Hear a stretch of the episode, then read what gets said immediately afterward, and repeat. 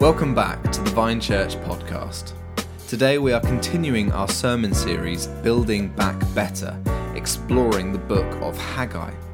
If you haven't already, you can find us on YouTube at the Vine Church Odiham and Church Crookham, and would love to have you join us over there. Here in this little book of Haggai, supposedly a minor prophet, but actually with a major message that I believe is incredibly relevant to us today. So let's have a look in uh, Haggai chapter 1, and we'll read from verse 1. In the second year of King Darius, on the first day of the sixth month, the word of the Lord came through the prophet Haggai to Zerubbabel son of Shealtiel, governor of Judah, and to Joshua son of Jehozadak, the high priest. This is what the Lord Almighty says. These people say, The time has not yet come for the Lord's house to be built. Then the word of the Lord came through the prophet Haggai. Is it time for you yourselves to be living in your panelled houses while this house remains a ruin? Now, this is what the Lord Almighty says Give careful thought to your ways. You have planted much, but have harvested little. You eat, but never have enough. You drink, but never have your fill. You put on clothes, but are not warm. You earn wages only to put them in a purse with holes in it. This is what the Lord Almighty says. Give careful thought to your ways. Go up into the mountains and bring down timber and build the house so that I may take pleasure in it and be honored, says the Lord. You expected much, but see, it turned out to be little. What you brought home, I blew away. Why? declares the Lord. Because of my house, which remains a ruin, while each of you is busy with his own house. Over the summer holidays, I had uh, the opportunity to read um, Far from the Madding Crowd by Thomas Hardy. We were down in Dorset, and I had to read some, uh, some material from uh, Thomas Hardy, uh, who wrote uh, very much from that location in Dorset. But in Far from the Madding Crowd, Gabriel Oak, who is the, the sort of hero, one of the three suitors of Bathsheba Everdene. Gabriel Oak is a shepherd, and he's in his shepherd's hut, and the fire is going, and he's forgotten to open the vents in his shepherd's hut. And so he falls asleep slowly and is in danger of dying from smoke inhalation, probably carbon monoxide poisoning. And he is just slowly lulled into a state of sleep, and then uh, he's about to die. Thankfully, Bathsheba Everdene happens to be passing by and comes in and discovers what's happening, opens the vents, lets air in, and then has him on her lap, his head on her lap, as he slowly comes around. Now, in the book of Haggai, in around 500, well, not around, exactly 520 BC, the people of God have been falling asleep but they don't realize that they are spiritually dying. And Haggai turns up just in the nick of time to bring the fresh air of God's word into their lungs to revive them. And actually, there is a major revival that takes place as a result of Haggai's message. But before he speaks, the people don't realize that they are in dire straits and that they are dying spiritually. I mean, get the picture, okay? This is a crucial moment in the history of the people of God in the world. It's a spiritual watershed moment for them. The urgent question was this Would God's people cave in to the pressure around them, give up on the vision, admit defeat, or would they allow themselves to be stirred again to action to rebuild God's house the temple. You see, the temple for the people of God was a really big deal. The temple was the meeting place between heaven and earth, the place where God dwelt until Jesus came to be the new temple and to make his church the new temple. But until that time, the temple would be the vital thing that had to be there and had to be in place. But what a lot of people don't realize today is this that that temple very nearly didn't get rebuilt. Its existence at the time of Haggai and Zechariah, his fellow prophet, were hanging in the, on a thread. The temple was in ruins. No one cared. It was about to be lost forever. Now, just before we move on, let me just say this to you. You may think, well, what's the relevance of this message to us today? After all, we're not called to build some temple. Um, how is this relevant? But we are called in our generation, nevertheless, to build something for God. We're called to put God first. We're called to seek God first. We're called, each one of us, to do something for Him, to build things that will last in our lives. And we're also called collectively to build His church. The church is the hope of the world, as Bill Hybels put it. And so we're called together to also build up his church, as well as to build good things into our own lives, into our communities, into our families, into our workplaces, uh, and into the kingdom. And so this passage is incredibly relevant to us. You see, we also have an urgent task. In our lives, and collectively, together as a church, we have an urgent task. But we too, like the people of Haggai's day, face very real distractions, discouragements, and difficulties that could stop us in our tracks and cause us to give up on the whole project.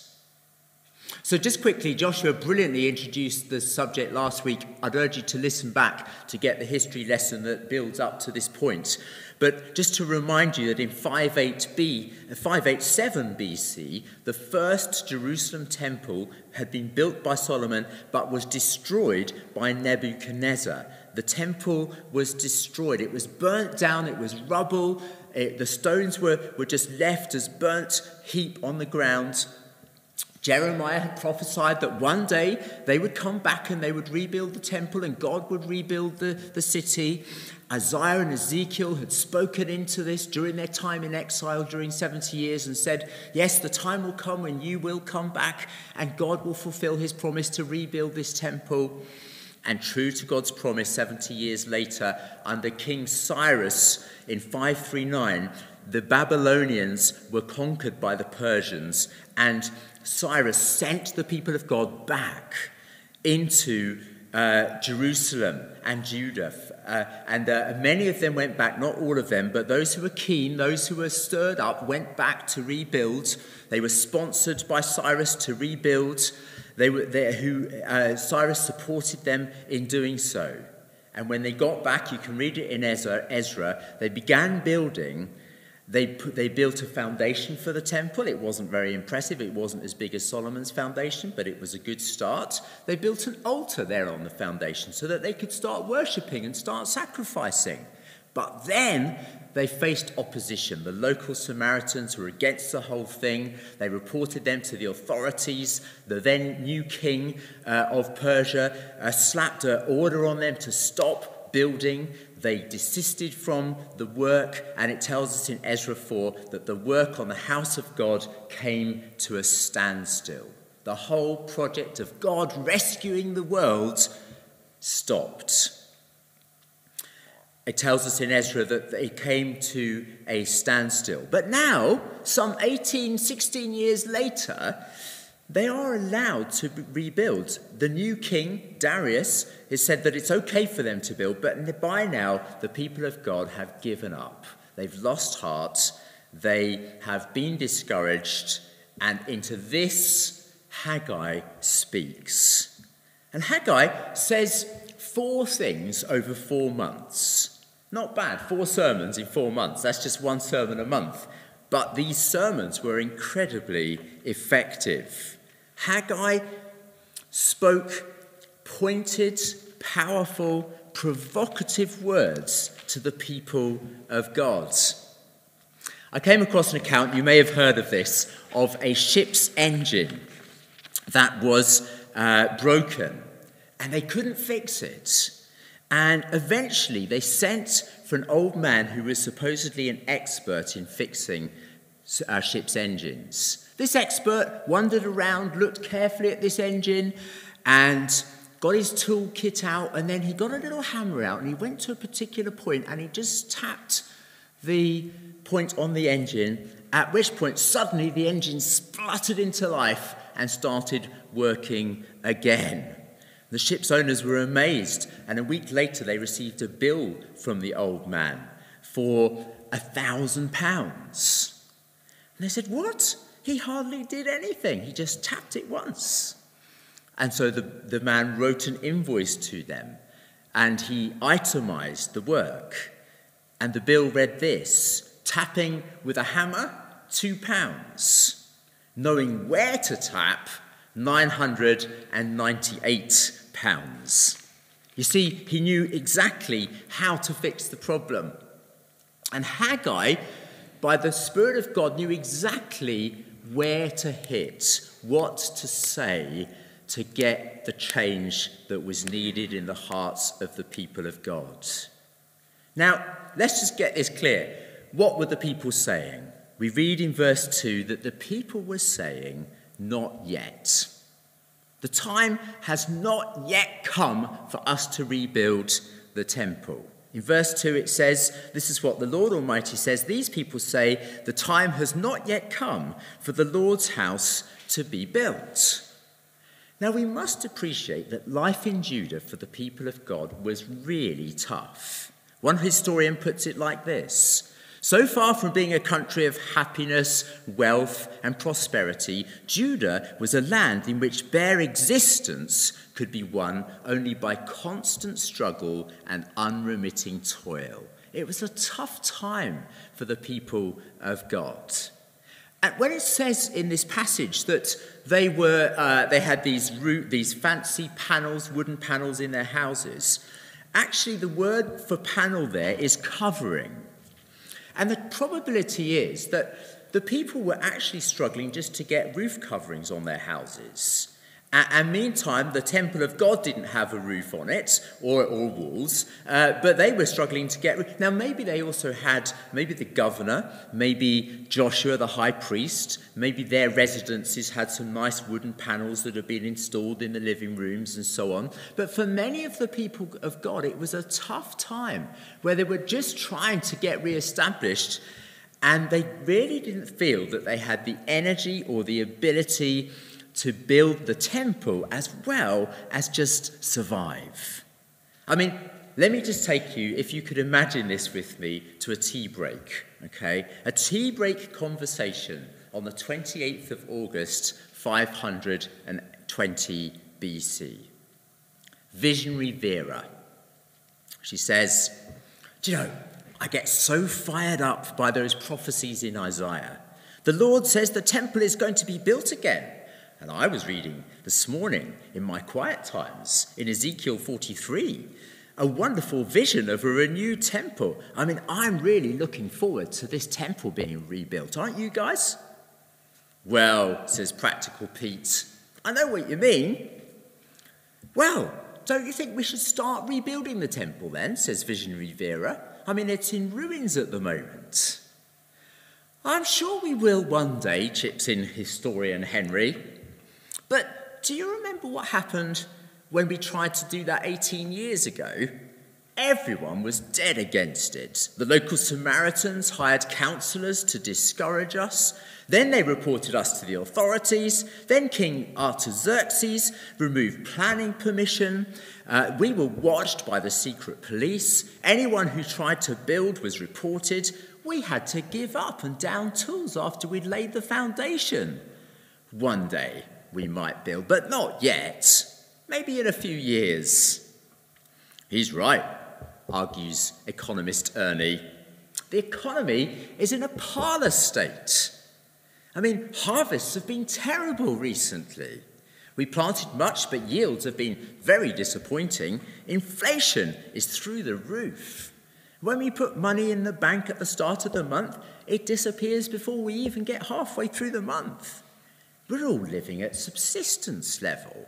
Now's not the time to be investing in a temple. I mean, it won't help the economy grow. No, no, we need to get the economy on a better footing. Then we'll build the temple. Not yet. One day. Yeah, after all, says Builder Billy, we'll build a much better temple in a few years' time if we just wait. Once we've got our priorities sorted out. I mean, my order books are starting to fill up. I mean, one or two of my customers have had nice wooden panelling installed in their living rooms and things. Governor Zerubbabel. Uh, but, but, you know, a lot of people are just struggling to get roofs on their houses. I mean, I've, I've been given quite a few jobs. I mean, some people can't afford me, so they're doing it themselves. But, you know, it's a tough time. I mean, no, no, no, no. The temple will just have to wait for a better day. One day it will happen. We'll keep it in the 25 year strategic plan but not yet. Oh, all right, says visionary Vera. I suppose you're right. I mean, I must admit, even I have been feeling pretty downhearted about the whole project recently. I mean, it was all super exciting 18 years ago. Do you remember when we came back to Jerusalem? It was all new and exhilarating. We were fired up by the prophecies of Isaiah and Ezekiel. Even Cyrus was helping us out. Very enlightened ruler he was. Yes, chimes in Builder Billy. And we did manage to build the foundations, and, and we got the altar rebuilt. Yes, said Visionary Vera, we sacrificed, we worshipped. It was the start of a great new day. And then there was all that discouragement and opposition. And now there's just some burnt stones, no wood, and judging by you lot, no will. No, no, says Practical Pete. We will get round to it someday. But you know, manana, one day. Still, shrugged Vera, it's not all bad. I've written a DIY list for the hubby. He's halfway through it, you know. There's a lot to be done back at the ranch. Oh well, she sighed. At least tomorrow is a new moon, a festival bank holiday. At least we can go and stand around the ruins and remember and sacrifice and maybe maybe one of the leaders will speak to us or something, but at least we can do that. That'll have to do. You see, there was no sense of crisis in the people of God. There was a slow creeping paralysis, a spiritual lethargy, a deadly drowsiness had descended on the people of God, a deep malaise in the heart of the people. They didn't really believe that they would or probably ever could rebuild the temple. They'd given up on the vision in their hearts. And you see, for us, we, if we're not careful, can get used to doing things and slowly accepting compromise. Slowly, we allow things to become normal that really should not be normal. We don't realize how far we've drifted until it's too late. The dangerous state of moral paralysis, which accepts as normal which, things which urgently need to be changed. And this can happen to any of us. I mean, we all know, don't we? Mark Twain said this Never put off till tomorrow what may be done the day after tomorrow. Uh, I mean, Pablo Picasso said this Only put off until tomorrow what you are willing to die having left undone. And Augustine of Hippo, I mean, he famously, when he was a young man and he was living quite a wild life, and he said, Lord, give me chastity, but not yet. He then went on to say something very stirring. Augustine of Hippo said, God has promised forgiveness to your repentance, but he has not promised tomorrow to your procrastination. Let me just explain something very quickly, okay? I do understand, and the Bible understands, that there is such thing as the timing of God. Sometimes God does delay things. Sometimes it's part of the walk of faith that we have to wait. Sometimes we shouldn't rush in where fools fear to tread. At the moment with COVID, some of us might be quite happy to wait. Some of us might be getting quite impatient and want things to hurry up a bit more. Sometimes we need to be patient. Sometimes we need to wait for the perfect timing of God in our lives, and that can be difficult. But hear me, too often we kick things into the long grass because actually we're not willing really to do them. We don't see the urgency. We don't believe that it'll ever happen. We're actually happy to compromise and to live with things because we don't really want to change. You see, the reality is there is never a perfect time to do things, to tackle issues, to obey God. We will never have enough resources to do what God tells us to do.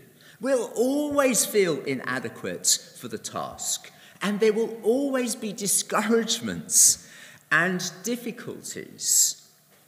There'll always be weeds the weeds of worry, the pleasures that come, the distractions of life that can grow up like weeds around our hearts to choke the words that God has spoken to us, to stop us from doing what He's telling us to do. So we can say, for example, I'll take God seriously at some point when life is a bit calmer.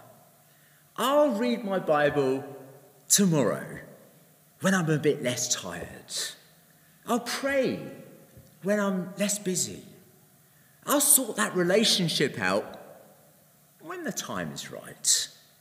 I'll give when I, I have a bit more money and the threat of redundancy isn't hanging over me anymore. I'll go to the church meetings when, when my kids have grown up, when the sports season is over. I'll help build the church when things quieten down at work. Let me just finish with a couple of quotes. Joyce Baldwin said this. She's a brilliant commentator on this passage, and she says, What was lacking was dissatisfaction with things as they were. Resignation killed faith. The ruined skeleton of the temple was like a dead body decaying Jerusalem and making everything contaminated. How could the offences be removed? By a concerted effort to rebuild, which would be proof and pledge of a change of attitude from resignation to faith. That's it. You see, priorities have to be got right before the presence of God can be seen and experienced again. And so that's what Haggai says to these people. They say, Not yet. Haggai says, Wake up. Yes, now is the time. It's always now is the right time to do what God is telling you to do. And so Haggai says in verse 4, he says to them, you say now is not the time, but listen, God's house remains in ruin. Now is the time to put God first. It's always the right time to put God first. Put first things first. Seek first the kingdom of God, as Jesus said. And so Haggai says in verse 7 and 8 this is what the Lord Almighty says Give careful thought to your ways. He says, Think, think on. Go up into the mountains and bring down timber and build the house so that I may take pleasure in it and be honored, says the Lord. Haggai says, Now is the time. You see, in one sense, folks, it's never the perfect time to obey God. We'll never have the ability or the resources in ourselves to do what God asks us to do. But in another sense, it's always the right time to fully obey God. Because He will always give us what we need to obey Him and when we obey Him. And so in verse 2, I love the way Haggai says, This is what the Lord Almighty says. Right, this is the Lord of hosts. He's described as the Lord of hosts. And Haggai says this the Lord of hosts, that's the, the sovereign God who is more powerful than the king, Darius, who is more powerful than any army, who is more powerful than nature. The sovereign God says, Do it. I am with you. I mean, you might think Darius is king, but I'm your king. Your culture around you may say, Don't bother. Your hearts may say, No. Your bank account may say, Impossible. But the Lord Almighty, the Lord of hosts, says, Wake up, be stirred up, go and build. Build the kingdom of God in your life. Now is the time. Now is the day of salvation. Now is the time to be reconciled to God. Don't delay. Don't wait another minute. Now is the time to decide. I'm wholeheartedly in. Whatever that means, I am all His. Folks, please hear my heart. I'm saying to you today, and I'm appealing to you deal with compromise. If there's anything that's stopping you from wholeheartedly doing what God is telling you to do, now is the time to ask God to give you the strength to put it straight. Don't delay. You might think it's counterintuitive. I, you know, I'm too busy. I've got too much going on. Actually, the opposite is true. When we put God first, He can sort the rest out. And so let's put Him first. Let's not allow ourselves to become sleepy and drowsy and half hearted and compromised. Let's freshly resolve Lord, I'm all yours. Haggai is such an encouraging message. I'm really looking forward to us spending some time in Haggai.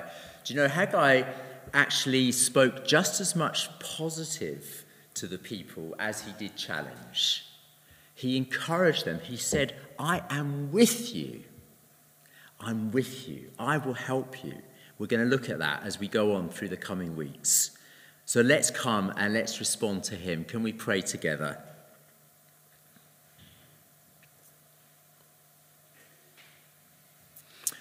Heavenly Father, we, we come to you right now and we acknowledge that our hearts are full of fear and faltering. We feel fragile. We often feel that we can't do what you want us to do. You know all the, the challenges we face in our lives, you know the difficulties of the day. But Lord, we thank you that you call us to put you first. And you promise that when we do that, that you will look after us. And so I, I ask you now that we would just lay everything before you. Just in prayer right now, I want to ask you is there something that you know God is telling you to do and you've been putting it off? Is there something that's nagging at you and you think, maybe one day, and God is saying, no, no, now?